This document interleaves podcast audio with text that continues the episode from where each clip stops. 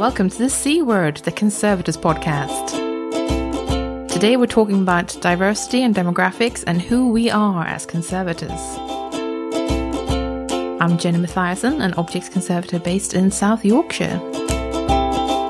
I'm Kloe Rumsey. I'm an objects conservator based in Greater Manchester. And I'm Christina Rozeik, an objects conservator based in Cambridgeshire. So, diversity. Yeah, so today we're going to talk about who we are as conservators, which is a, a pretty big. I don't know. I don't know if it's a big topic. It's probably a slightly philosophical topic, to be honest. But before we do that, we're going to do a quick uh, news, uh, news in brief. Does anyone have any particular pieces of news that they would like to share with the listeners? A piece of news is that the Museums Association is taking suggestions for their sessions at the annual conference, which will take place in November. So by March 1st, if you have any ideas for good sessions that you think should be discussed by the wider museum sector, but that also relates to conservation, um, please do get your suggestions in. There's a form on their website and uh, it's fairly straightforward. Get your suggestions in, people. Good bit of news. Anyway, right. Uh, getting on with uh, the topic at hand. Who are we as conservators? This is an interesting one to start with, I think. Um, mostly because I was wondering when you think of a conservator, what does that person look like?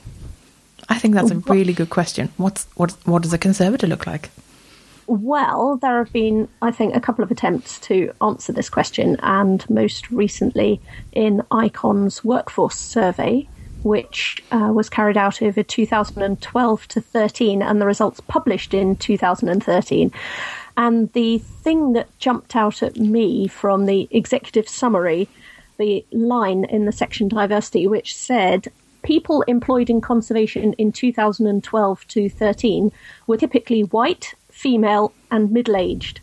Um, and I first heard about these results at the ICON uh, PF13 conference where they were presented uh, by Kenneth Aitchison in one of the sh- small sessions. And as soon as he said that as a summary, everybody looked around the room, and sure enough, the room was about 80% white female middle aged conservators, all looking at each other in kind of recognition and nodding our heads.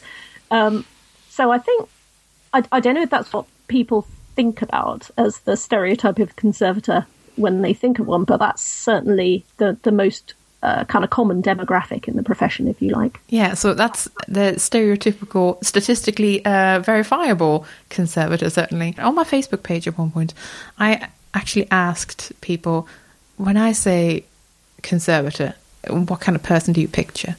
And in rough, people said it's a woman, she's white, she's probably in her 30s to 40s She's got her hair up in a ponytail. she's wearing knitwear under the lab coat. and she's wearing nitrile gloves in purple. And she's wearing very flat, sensible shoes.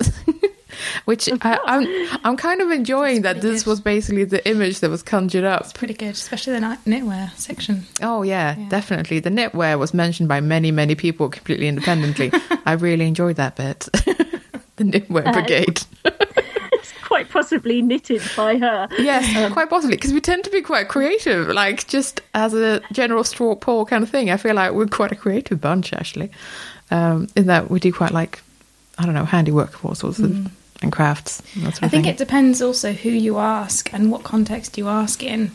Um, so I think if you work in, if you were asked to ask, for example, a railway historic railway railway enthusiast about mm. the conservator that they thought would be working at a railway museum, they would probably say someone more like them. So typically middle aged male. I was going to say middle aged male, probably wearing greasy dungarees. Yeah. So it's I suppose it's the idea of. I say that with love, by the way, because I know a couple of people like that. I suppose it's yeah. It depends on who who is giving the answer Yeah, yeah, it does. and what sort of thing they think that that conservator does day to day. It does. Because I, I also got a couple of replies from people who said, uh, no, no, she's wearing one of those blue aprons and uh, it's not purple gloves, it's white cotton gloves. And I, I feel like, oh, uh, now, now we're straying into a completely different stereotype, which is really interesting, um, which I, I feel is almost more, a little bit more fine artsy or possibly Yeah. national trusty, which I just thought was really interesting. So, I mean, this is interesting because um, at the um, ICON Triennial Conference that um, these results were presented at, I also gave a paper um, about the public image of the profession. Oh, um, which I want to do a whole episode on, trust me. But one of the things I did was show a Google image search result for conservator, uh, which was overwhelmingly female, overwhelmingly uh, sort of people in their 30s and 40s, I would say. Um, most of them wearing lab coats, uh, and quite a, almost all of them uh, presented either. Uh, pointing at an object inexplicably, uh, because that's what you do in photos. Looking um, or else- interested. or else examining it very closely uh, through a microscope, through a hand lens, uh, through magnifying goggles or whatever. And the interesting thing to me was that a lot of these people, you couldn't actually see what they looked like um, because most of them had their backs to the camera. yeah, that's a good point, Because actually. the focus was on the object, obviously, rather than on the conservator per se. Um, the other thing is that um, I had a conversation with a few people um, at this conference, um, kind of along the lines we've already been talking about, uh, you know, what the stereotypes are of people working in different areas of cons- conservation. Um, I'd say the conversation probably turned libelous quite quickly, so I'm not quite sure how much I can repeat. But it was very interesting to see how the kind of stereotypes we have from within the profession Yeah. are kind of different from the kind of stereotypes that people outside the profession may have. And I think, again, the kind of stereotypes that the person on the street, if you like, would have is probably different from one that, say, curators and scientists and people who work with conservators have. Um, certainly, talking to other conservators, um, we all kind of felt that paintings conservators were likely to be quite posh, quite privately educated women with immaculately sounds- groomed blonde hair. This, this sounds familiar. Yeah. Paper conservators all have some kind of um, fetish about Japanese brushes and that kind of thing. Yeah. Bone folding so, tools. I mean, Oh, yes. you know, there are. I mean, funnily enough, we Ve- didn't very fond of their pastes. yeah. Funnily enough, we didn't actually get onto what um, people think about object conservators, apart from the fact that we're kind of, you know, scruffy and spend all our time crawling around underneath showcases looking. I, for I was going to say, Yeah. probably mostly that we're quite scruffy, actually. I suppose Also- because we are often archaeological conservators, and if you stick archaeological in any sort of realm of description, it's going to be it's going to up the muddy, Oh, definitely. particularly Oh, up yes. the rust, Yes. up the sandblasting, etc. Oh, I definitely think so. Yeah, it, don't, it takes the glamour factor right down. Yeah, to it say you're an archaeological conservator, Yeah. then people definitely go, "Oh, like yeah, probably very dusty." exactly, yeah. Apart from the people who ask if you've dug up dinosaur bones. oh yes. As also, an ex-archaeologist, I, I mean, now it's now it's absolutely- straying slightly into the Yeah. territory of um, public image again. But I mean, I sure. love the disappointment on people's faces when I tell them I don't have a specialism. I'm an objects conservator. I do everything. I, I wish people would see see that as a superpower, but really, what people say is, "Oh, so not like paintings or books." yeah, or I- paper. I and I'm like, find the same. no, thing. none of those things actually. Those are pretty much the things I don't do because you you you want a specialist for that, which uh, in some ways it's a bit harsh. And I kind of wish that people would. Uh, I don't know, maybe, maybe just go, oh, that's cool, you do everything. Yeah. As opposed to, oh, you're not very special. Uh, specialisms is a really big topic, actually, isn't it? The oh, it is. the realm of specialisms and the the generic conservator. Yeah. Because I think people probably have a much clearer view of what true specialists look like or act like uh, than maybe the Mm, yeah, slightly more um, generic conservator. Oh, we generic. So to wrench it back to Oh, yes, demographics, sorry. actually. Drag it back. Mm, yes, quite. Yes, quite. So quite. the Icon Workforce Survey did actually identify um, some areas of uh, skill shortage.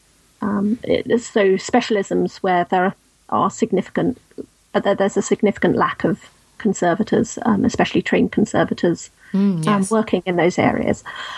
That's, I guess, behind some of Icon's training strategy as well. Um, another thing that sort of jumped out at me from the sort of headlines of the survey was that conservators are, as a profession, generally very well educated, as you know, probably. Um, about just over three quarters of them have our graduates, have at least one degree, Yep. and half of them have postgraduate qualifications, which is obviously significantly higher than it is for the population as a whole. But the interesting thing for me was that the level of highest qualifications held peaked with conservators aged in their 30s, of whom 98% had at least one degree. So virtually all conservators in their 30s are university graduates. Mm. But the proportions are lower for younger and older conservators. And I think this is really interesting. I'm guessing that for older conservators, it's because they entered the profession before it became overwhelmingly a mm. graduate profession.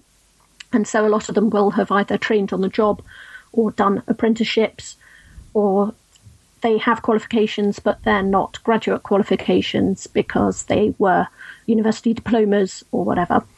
But it's interesting that there are actually fewer graduates among younger conservators as well. That so it's surprises not a me. kind of yeah, it's not a one way trend where we're getting more and more and more university educated. Yeah. And that's obviously because ICON is working very hard to promote alternative routes of access into the profession. So certainly when I started training, and I guess you guys as well, um, pretty much the only way to become a conservator was to go and do a postgraduate course somewhere. Yeah. Um, there, there were people who'd done undergraduate courses as well, um, but it, uh, most of the entry to the profession was through these university courses. But of course, now ICON is offering alternative uh, work-based schemes um, and so on. I'd be interested to know for future what sort of things the younger generation um, of conservators are doing now. Um, so whether they are seen in museums as sort of in the um, selection process for jobs and things, whether they're seen as just as valuable as those with degrees, and whether there's going to be a selection bias, I suppose, depending on how you were trained and whether the um, the prejudice, I suppose, for people with degree conservation to training conservation will affect what sorts of jobs they do and how they will sort of stand in the future of conservation and the future of the like you know if we did this if we had this conversation in 10 years it'd be interesting to know how that is affected and how our generation giving jobs to people how we see them That's a good point. I mean, it would be horrible to think that people might get slotted into conservation technician slots forever or something. yeah that's what i mean But then it could also go the other way around, where it's like, well, you learned on the job. You've you've done this. Yeah. You haven't been uh, book learning as much. Uh, I mean, it, it could go that way as well. Yeah. uh, it would be interesting to see if there's yeah i'd like data to in a think, couple of years. yeah i'd like to think that everyone would be considered sort of equally footed in the selection though if jobs continue to be as difficult to get then Yeah. i suppose a sort of snobbery will probably emerge Yeah. um, so I'd be I'd be interested to see what happens with that um, and you know the future could hold anything so there's no point in worrying about it now but it's an interesting conversation to broach at this It early is. stage Yeah, I agree. Yeah, I'd be really fascinated to see how that pans out. So something else that came out of this uh, membership survey, um, uh, the Icon survey, even that you've already mentioned, Christina.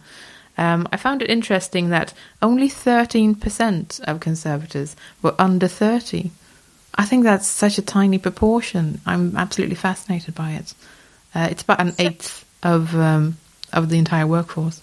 I have my own kind of theories about this. Um, one is obviously that um, the need to do postgraduate training um, in some cases quite lengthy training. The Mm. course I did at UCL was three years, means that people are often older and they enter into the profession. That's true. Yeah. Also, I think because it's not a very mainstream profession, people often do something else first.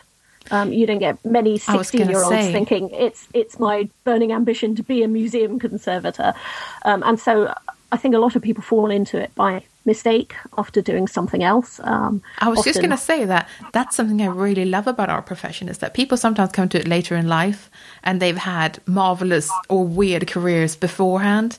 And I mean, off the top of my head, I can think of people who've been flight attendants, illustrators, uh, childminders, gosh, scientists. Uh, Uh, I Politicians, yeah, I mean, uh, historians, general retail. archaeologists. Thank Loads you. of archaeologists. cabinet cabinet makers. I know someone. Yeah. a Yeah, yeah, maker. quite. I know someone who uh, used to make props on television. Oh, no, I'd love that. Is Maybe that your I'll next career choice? rebrand, Yeah. No, so people people come from the most diverse paths, and I love that so much. It's I think that's that's actually a true gem of conservation in that we we're a really weird and varied bunch, and I love it. I think that's a genuine strength of the profession, but one that we don't really recognize. So, uh, I mean, to go back to the thing about um, how old conservators are, yes, as you said, people tend to enter later in life. I think one of the interesting things from the survey was just how old conservators are on average. So it said um, 80% of professional conservators are aged between 30 and 59. On average, professional conservators were uh, 42.9 years old. Females are 40 on average while the average male is 48. Um, so, firstly, it's interesting that there's quite a discrepancy between men and women. And um, secondly, I think it's interesting that we're so much older than the average workforce. So, I went to see if I could find statistics about how old the average person in employment in the UK is. And according to Oxford University, in 2014, the average UK worker was 39 years old. Oh, so we're kind Okay. of older than average, and if hmm. you're a male conservator, you're Much likely to be older much Yeah. older. Much much older. That's really I certainly have. I certainly have heard people talking about this kind of demographic time bomb, um, where you have this kind of bulge of museum conservators. Um, a lot of people who entered the profession maybe 30, 40 years ago who are coming up for retirement in the next five or 10 years. Um, I think they're probably the sort of cohort who started to be employed when museums kind of cottoned on to the fact that you need to employ conservators if you want your collection to Yeah. last for a bit longer. And so there was, I think, a big increase in um, employment among museum conservators and private conservators 30, 40 years ago. A lot of these people are now coming up for retirement, and it's not clear that we're going to be able to replace them, actually. Um, so we're, we're not only going to be losing um, the expertise and um, experience of these people when they retire, but we're actually, you know, going to be losing a lot of people, a lot of, of jobs, and it's a big worry, I think, whether those jobs are going to be replaced. Yeah, definitely. Um, another thing that I noticed from the survey was that um, 2% of conservators uh, say that they have some sort of disability. Now, admittedly, you aren't uh, obligated to say that you, you, if you have one, you can decline to answer that. Um, or maybe uh, that you don't classify something as a disability as where other people might. But 2% is a really low number. And uh, that's fascinating to me because it's 15% in the general population, of which uh, half of those are in the working force. So we're significantly lower in terms of welcoming disabled people into the conservation profession, which is interesting. Um, and I wonder if there's any way we can even change that. Do we know if there are stats on how much of that is learning disabilities like dyslexia? I don't think there was a very detailed breakdown Okay. of it. Um, I could be wrong about that, but It would be interesting because I suppose that if that was the case, if the sort of the vast number of people were not disabled because they're dyslexic, but they don't sort of consider that to affect their lives, then I mean, we do a very practical job, don't we? So it might be that sort of the more um, literary based learning disabilities aren't don't really come that much into play with But with then again, conservatism, what we do. because of uh, the rigorous um, degree schemes that we have to go through, for example, um, Well, that that's true. Will it, it may actually be a uh, it may actually be a problem. You know Yeah. that it's too intimidating to go into it. Oh, If, that's true. um, you know if you're dis- yeah And then will that change if we have a growing a growing number of people coming into it outside of the degree system? I mean I hope so because that that would be good for diversity, Yeah, which is excellent. absolutely. Um, but I'm also thinking of things like physical disabilities. Yeah. Like I'm thinking mostly about access issues, to be honest, because whilst we're quite keen on making museums more more accessible to disabled people, uh, there was actually a, a good art- article in the recent Museums Journal about uh, welcoming disabled visitors and what we can do better. Um, we don't tend to put the same effort into the behind the scenes areas. Uh, the staff areas at most museums that I've been to have been a little bit low budget, a little bit second Yeah. hand, a little bit whatever we can cobble Yeah. together. It'll be fine. You you don't need to be warm, right? Um,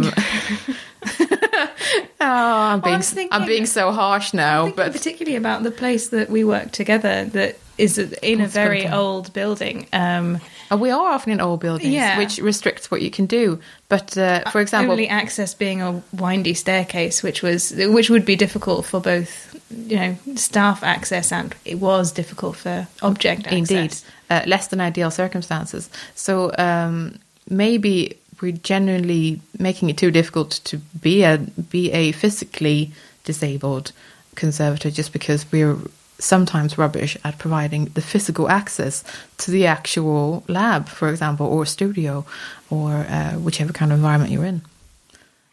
Um, can I go back to what Kloe was saying about dyslexia? Actually, Mm. Oh Um, yes, this is kind of anecdotal, but I have met a surprisingly large number of conservators who are dyslexic, and um, I recently, uh, I've recently been teaching some courses about writing uh, for publication in conservation. And um, a lot of people attending those courses are highly intelligent people, but they feel intimidated about the requirement to publish their work because they um, are dyslexic. Um, and, I and it kind of made me. empathise with that. Yep. Definitely. I'm one of the dyslexic conservators. so it, it made me wonder if actually there is a larger than um, average number of dyslexic conservators, and whether in fact some of the um, other qualities that go with dyslexia are positive qualities in a conservator, in a museum conservator. So, I mean, you know, um, I, I, again, anecdotally, I've I've met a lot of left-handed conservators, and I don't know how true the science is on this, but um, you know, there's there's this popular idea that if you're left-handed, you're more likely to be creative, um, to be good at uh, lateral thinking, and, and those sorts of uh, creative, artistic, physical kind of skills, which is what a lot of people associate with conservation work.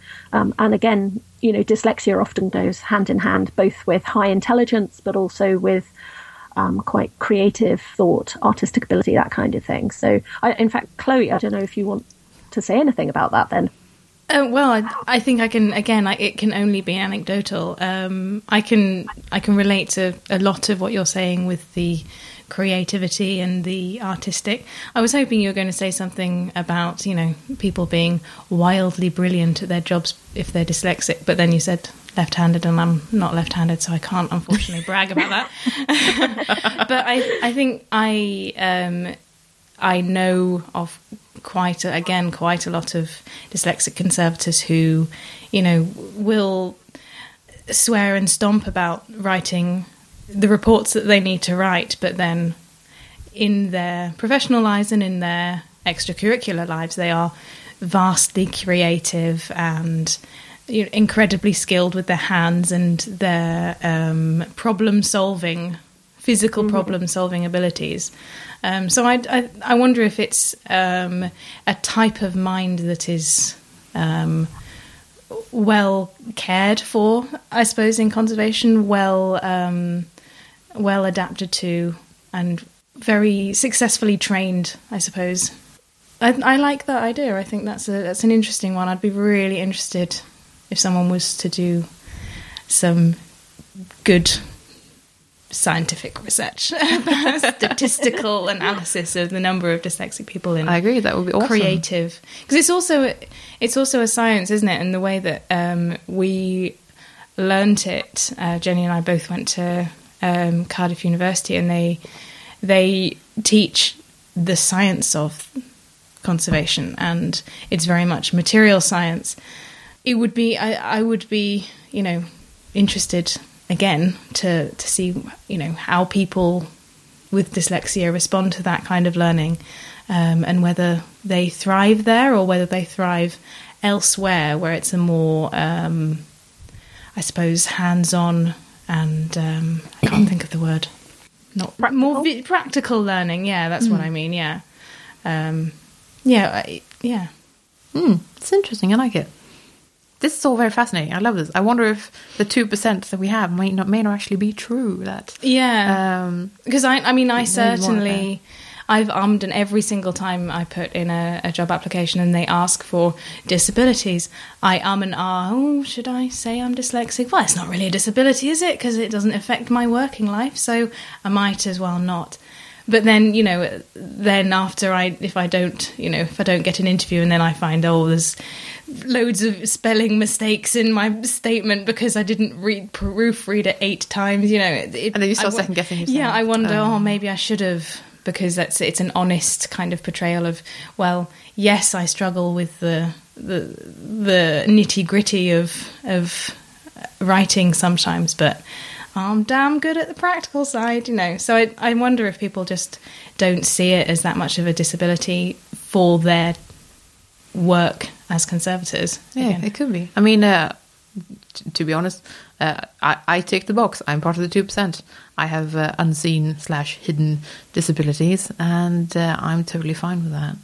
Um, I I'm always upfront with it, and if anyone ever asked me a question about it, then I would totally answer it. Yeah. But yeah, Well, again, in, in, in a bad way, in that case, maybe we're frightened to say that we're dis- we have disabilities, it could generally be that.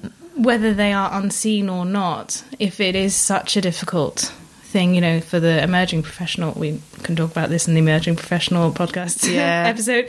Um, whether it's it's so sort of daunting a, a prospect to be selected, even at interview stage, whether we think, oh god, I better not better not say I'm disabled because that might count against me. Hmm, I mean, it could be a fear like that. It could be.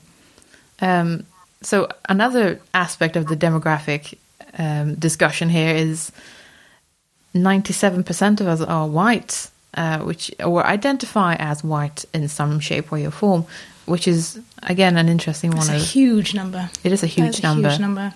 Uh, it's eighty something in the general population uh, that that are Mm-hmm, considered or consider themselves white. I should say, self-identify as white. Um, so, h- how do we even get minorities in? Um, can we, in some way, spur that on? I mean, I know it's a big discussion topic in in Icon itself at the moment that they're trying to find ways Mm-hmm. of encouraging people to uh, join in the profession and feel welcome and not feel like this is something white women do. You know? Yeah. Yeah. Well, interestingly, um, interestingly, I'm in the three percent. Um, and that I'm mixed race. Yeah. Uh, my uh, one of my parents is not white, um, but um, we were having a discussion about diversity um, in a museum I worked in previously, and they were looking for staff to uh, sort of show how diverse and uh, you know kind of vibrant they were, and so on. and um, Good initiative, said, I "Oh." feel, though. they said, "Oh well, you know, all our staff are white. We need more sort of, you know, different kind of faces and so on." And I said, "Well, you know, I'm not white." Um, and they kind of looked at me and said, "Well, you're too white." ah, I see. Too beige. I, I, I'm just kind of wondering if well, I mean, it's it's I, interesting I'm just because wondering if, if we need a more kind of nuanced. no, I de- kind I'm definitely with you there because I feel like we are bad at recognizing diversity that, that is already there, um, and I, mm, I mean that more in the sense of um, I'm quite pleased that loads of conservators I meet are, are from very different cultural backgrounds or very mixed cultural backgrounds, and I find that absolutely thrilling. I, I feel like this has been one of the more diverse professions uh, I've, I've you know encountered in some ways. In that, uh, for example, looking back in my Cardiff days, there there was such a diverse yeah. amount of people there. We had people from Cyprus and Greece and uh, Norway and Denmark, and um, they, they were all over the place. North America. Um, we really had a really mixed bunch, and I feel like this is also true out in out in my working life. I've found that there we come from loads of places and loads of backgrounds, but uh, that that's not generally something that people, I think, think about. Uh, I, I think the elephant in the room here, in because we're in the UK, is class. Oh yeah. Uh, and um, conservation is not only hideously white, uh, to use the phrase, um, but Yes. we're also hideously middle class. Yeah. Um, and in the UK, ethnicity, race, um, class, cultural background, education level, and so on, they're all very kind of intertwined. And um, until we can find ways to kind of broaden entry into the profession and support early career conservators better, then it is going to remain a white, female, underpaid, generally non-disabled, uh, generally uh, middle class profession. And I think you know some of the reasons are actually to do with not not so much to do with um, barriers to entry into the profession, but that the conditions that people find themselves working in are very off-putting. It's it's all very well saying, okay, I'm going to take a gamble and do a master's degree in conservation and then embark on this very precarious career that might involve lots of six month contracts, mm. moving all around the country, periods of unemployment yeah, in between, yeah. that kind of thing. It's all very well doing that if you come from a comfortable middle class background and your if you can justify it to yourself, yeah. yeah, Yeah, this is a, such a good such a good point. point and it was interesting i was earlier today i was watching um, a video clip from the museums association conference which was in i want to say november. And um, they had a session on workforce diversity. And most of that was about in fact class. And uh, the panel was mostly uh, self-defined as working class, and I'd be curious to see how how a, such a panel would look in the conservation profession because I suspect it would be a lot more middle class than it is working class. But that being said, I'm definitely working class. Definitely, I grew up poor. I'm still poor. I think I will stay poor. But uh, I mean, no. But like seriously though, uh, I I come from I come from the dirt. Like I I'm a grimy ass conservator like that. um, I am definitely working class, but it's fascinating to think that people in the UK are still really bound by a class, and it's it's still something people uh, think a lot about, and people definitely want to slot you in um, or label you uh, conveniently. It's it's interesting because I come from a society where um, class is no longer really a thing, which sounds utopian and stupid, but we don't really. so I'm Swedish, um, and in Sweden, we the class, of course, still exists to some degree, but it's not really something people identify with. It's not really something. It's not really something people self-label or label others with. It's it's it's so fascinating to me to be in the UK where it's very much still a thing, and uh, people are quite keen to know to to pigeonhole you if at all possible, which is interesting. Yeah, I I think um, we're speaking as as the I suppose ninety seven percent white British.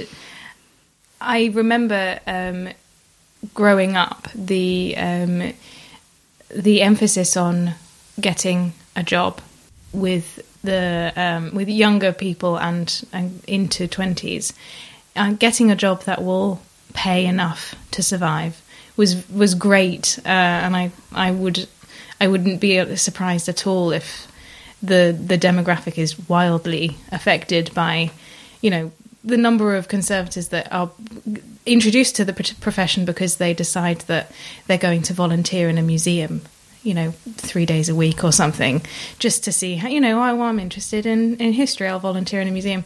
If you have the privilege to see that as an option then that's that's This this is now slowly getting me riled up. Now now now I'm getting into territory where I'm like, it's fascinating that that with that with two degrees I can't support a family. no, no, no, no. Uh, and it's starting to crackle slightly Yeah. inside of me. Um, but even just you know many of us we we we didn't take the decision lightly to do a conservation degree or to start in the world of conservation. We we decided to volunteer and we decided to look at this and that.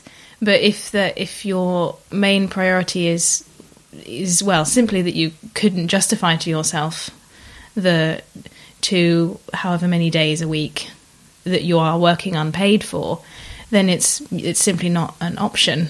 But see, this this is this is one of the problems, isn't it? Because how can we encourage diversity if this is this is a profession where you can only uh, enter into it if you're already well off, Yes. or indeed if you're if you're free, say yeah. a genuine phrase that someone has said to me, a kept woman. Yeah, kept by either spouse or by family. I suppose that's the that's the level of privilege that. He- uh, Now that's distressing. great- That's something yeah. that needs to change. Yeah, it will absolutely. otherwise, how are we ever going to progress from white middle class women doing this? Yeah. Well, I have a. I mean, I had a, a, a conversation with a colleague um, the other day, um, simply about the the implications of this sort of lack of diversity.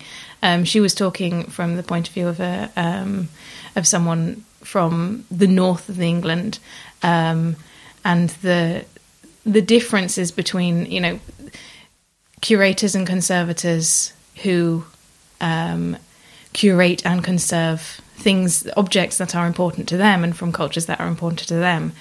If we only have people from a very set, small number of backgrounds, then we'll only have a focus on the histories from a set, small number of backgrounds. Um, so the, I think the implications of this are sort of horrifying, considering we have such a diverse culture normally that if we're going forwards not celebrating all of that, not looking after all of that, it's, it's sort of quite distressing, really, isn't it? I think the implications of that are fascinating, actually, um, in that um, it kind of touches on how your own personal background um, and identity um, kind of inform might inform your interpretation of an object as a as a curator and the kind of aspects that you think are interesting and um, the things you want to bring out. I'm really fascinated to now know now how the same might be true of conservators. I mean, do you think we're all kind of conserving it in a white middle class female kind of way?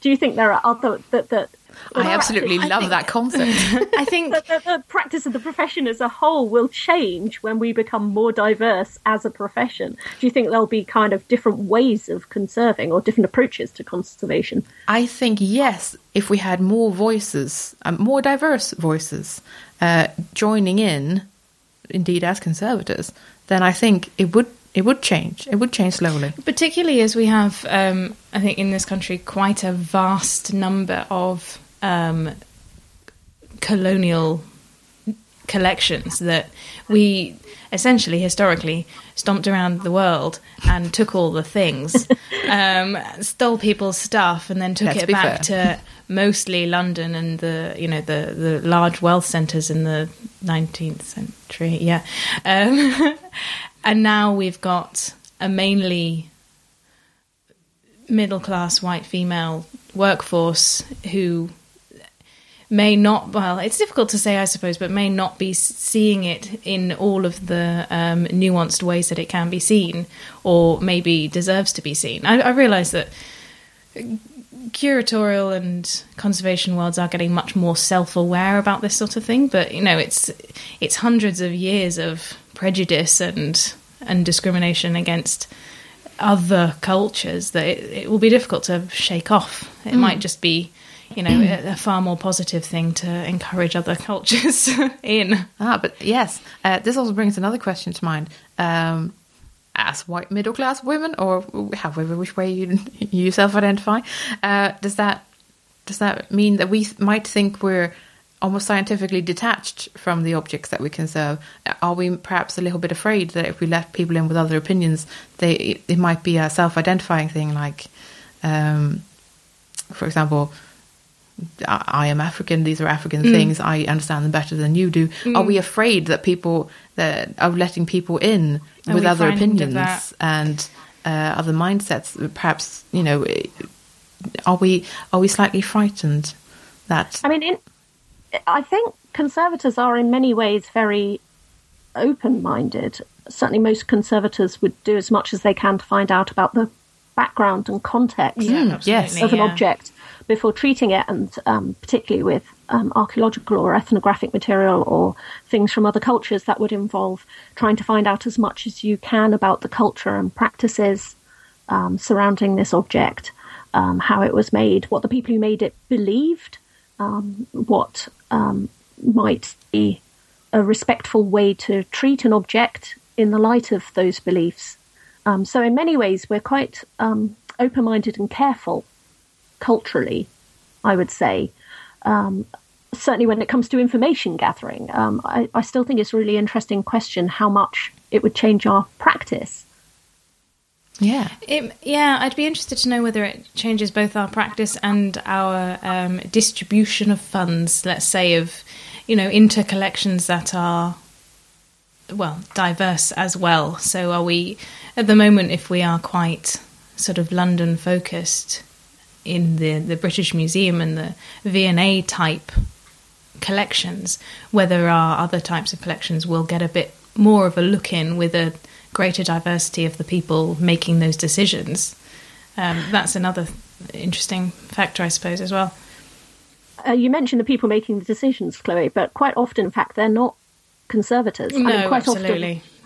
often, our work is driven by other people's decisions. Um, the curators who decide what's going on display, um, the people in charge of the money who decide what gets conserved next, or more to the point, what doesn't get conserved.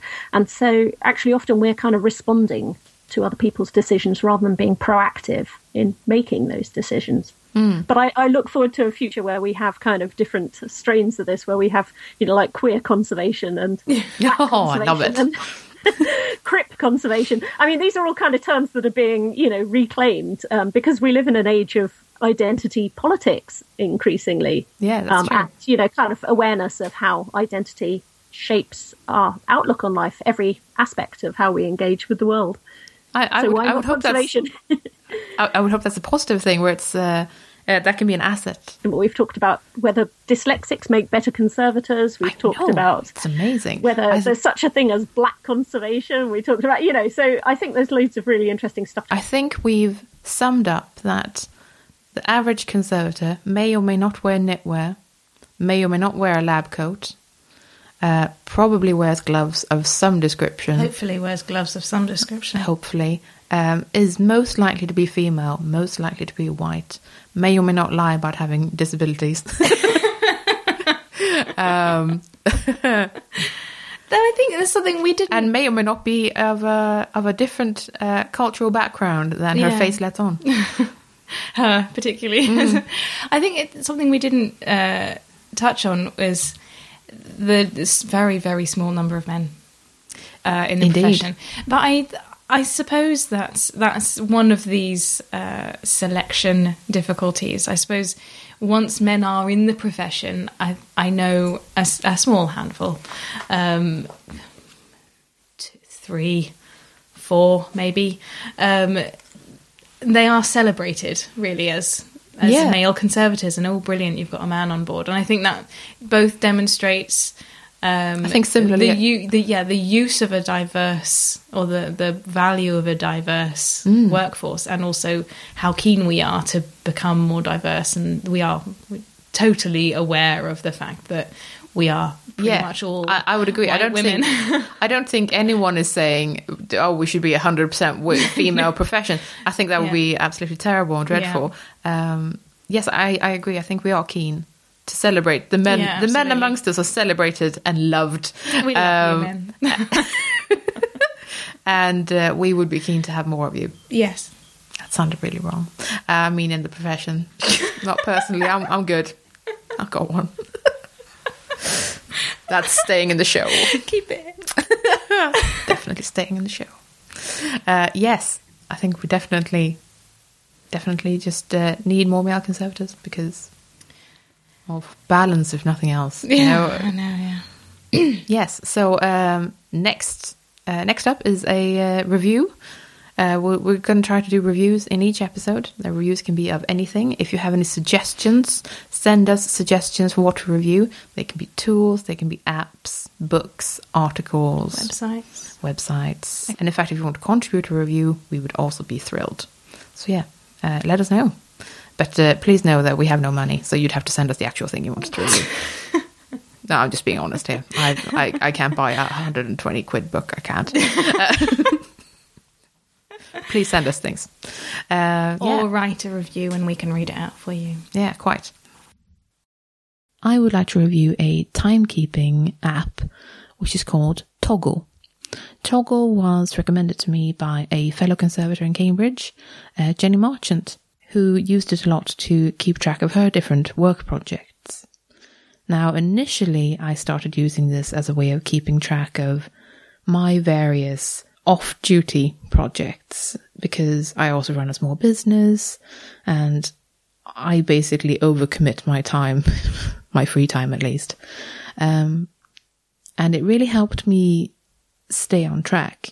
So when I started my new job, I immediately adopted Toggl as a way of keeping track of my time. I go and just go straight to toggl.com where uh, I log into my account in any old browser and just log my time. It's really easy to use. It's completely free. Uh, essentially, you just type in a task and you can assign it to a project. And that way you can easily keep track in real time or manually um, all the things that you're doing.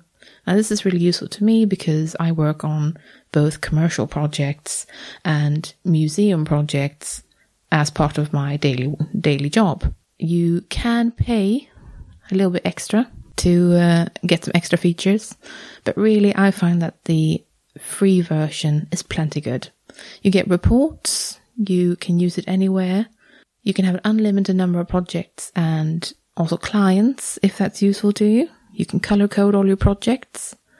Uh, you can use it for whole teams if you have co-workers. You can share time reports with people and uh, also track your time when you're offline.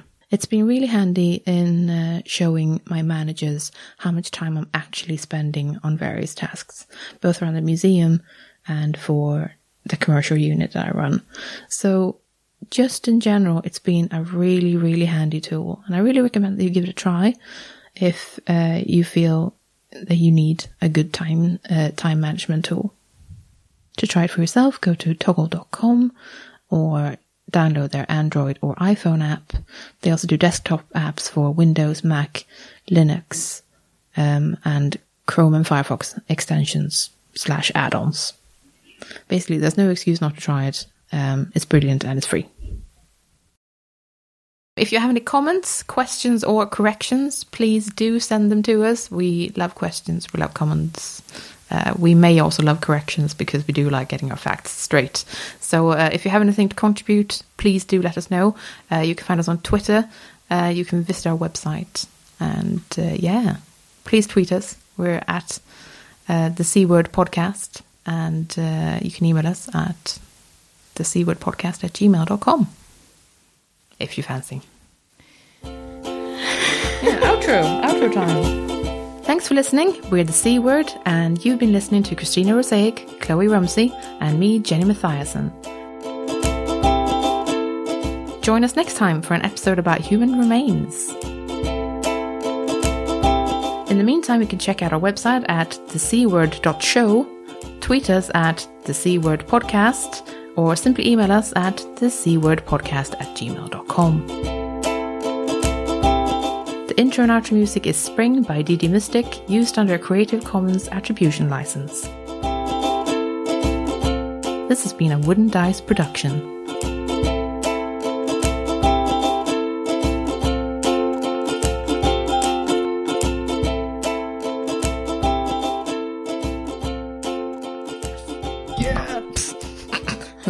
Myself in the face or something.